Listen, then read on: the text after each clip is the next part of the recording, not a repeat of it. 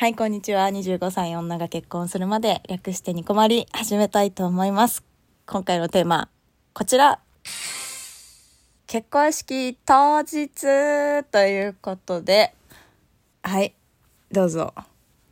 おはようございます。おはようございます。めっちゃ眠い。ね、めっちゃ眠い。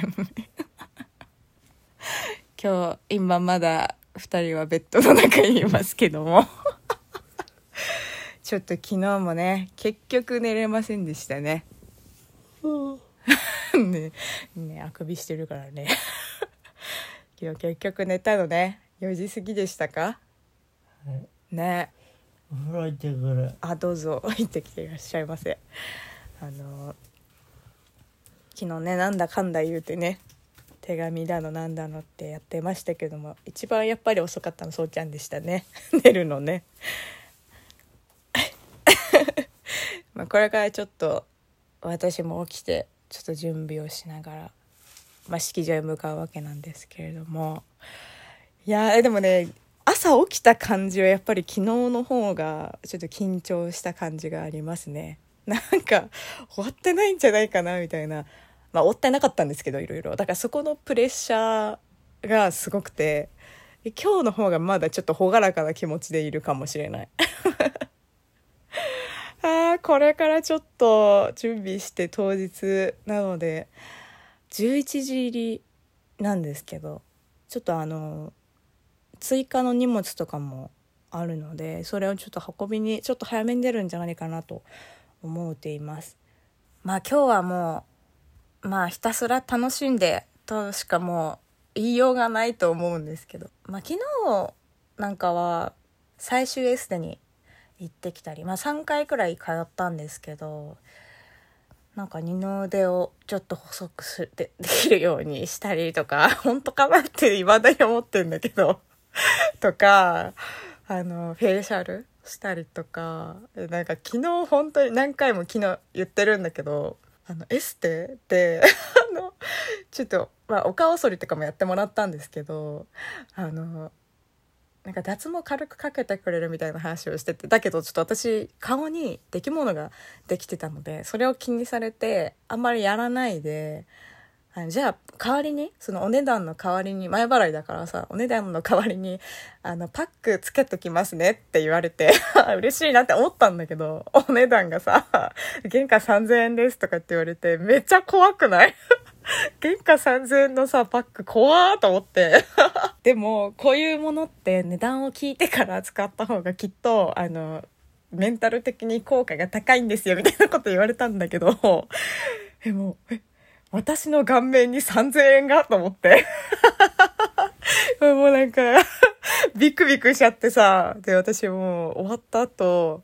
何を血迷ったか分かんないんだけどちょ松屋行ってビフテキ丼食べてちょっと値段の均衡を測ったっていう。ビクビクしても初めて一人で松屋入ったもん。あなんか安心したいってなって。松屋さんありがとう。結婚式前日に松屋行くと思わなかったけどありがとう。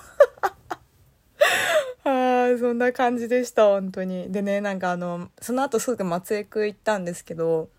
先週ね初めて松江区行ってちょっと様子を見ましょうってなって、まあ、とりあえずつけて前日に調整っていう形で昨日行ってきたんだけどそこの店員さんがバチクソ可愛くて本当になんかえこんな天使っているんだばりのなんかちょっと色素薄い系でおっとりしてた感じの女の人で私より多分ちょっと若い感じなんですけど髪の毛も黄色とピンクが混ざったような感じでもう肌めちゃ白っていう感じのめちゃ可愛い店員さんだったのね。でもそれだけで私すごいテンション上がってたんだけどえ めちゃ可愛いと思ってテンション上がってたんだけど なんかすごい優しい人ででなんかもともとこう打ち合わせ打ち合わせっていうかこう私ミニモっていうところのアプリで頼んだんですよ。初めてだったら怖くて。会話がまずできるといいなと思ってあのお試しもお試しみたいな感じでやっぱ使えるからミニモを使おうと思っていたんですけどその打ち合わせの段階でね私結婚式のためにちょっと使わせていただきたいんですっていう話をもうしていてそしたら本当になんかわかんないけどすごい喜んでくれてそんなあの機会にご利用いただきまして本当に嬉しいですってもう頑張りますみたいなことを言ってくれててえすげえいい人だって思ってたんだけど実際に会ったら本当に人当たりのいい人でう。わーすごいこんな天使っているんだって思ったんだけど、まあ、本当に丁寧に話聞いてくれてで昨日とかもだもう昨日で終わりなわけよ自分は。2回しか来なくてで明日結婚式なんですとかって言ってる客だと思うんだけど相手にとっては。じゃあなんかカード書いてきてくれてお祝いのメッセージの。なんかご結婚おめでとうございます。そんな機会にあのご利用いただきまして本当に嬉しいです。みたいな。当日はあの雨が降んないようにてるてる坊主作っときますね。みたいなこと書いてあって。めっちゃそう内容も可愛いしさもらったこともすごいびっくりしたのね。だからそんなんでさ別にもらえるようなもんじゃないじゃん。なんか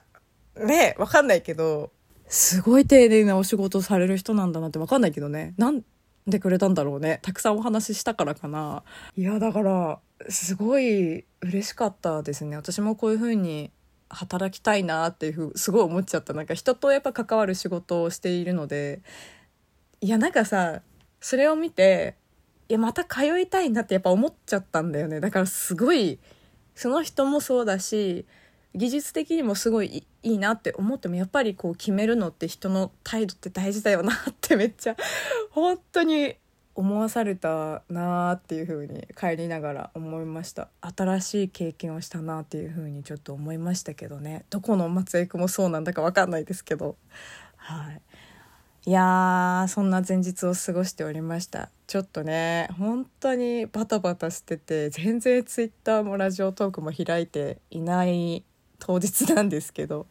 まあ今日はちょっと皆さんのお力をお借りしてねあの9月19日結婚式の後にあの皆さんとワイワイできるライブをしたいということで8時間に合うかな？ちょっと間に合わないかなっていうふうに思ってるんですけどその前にね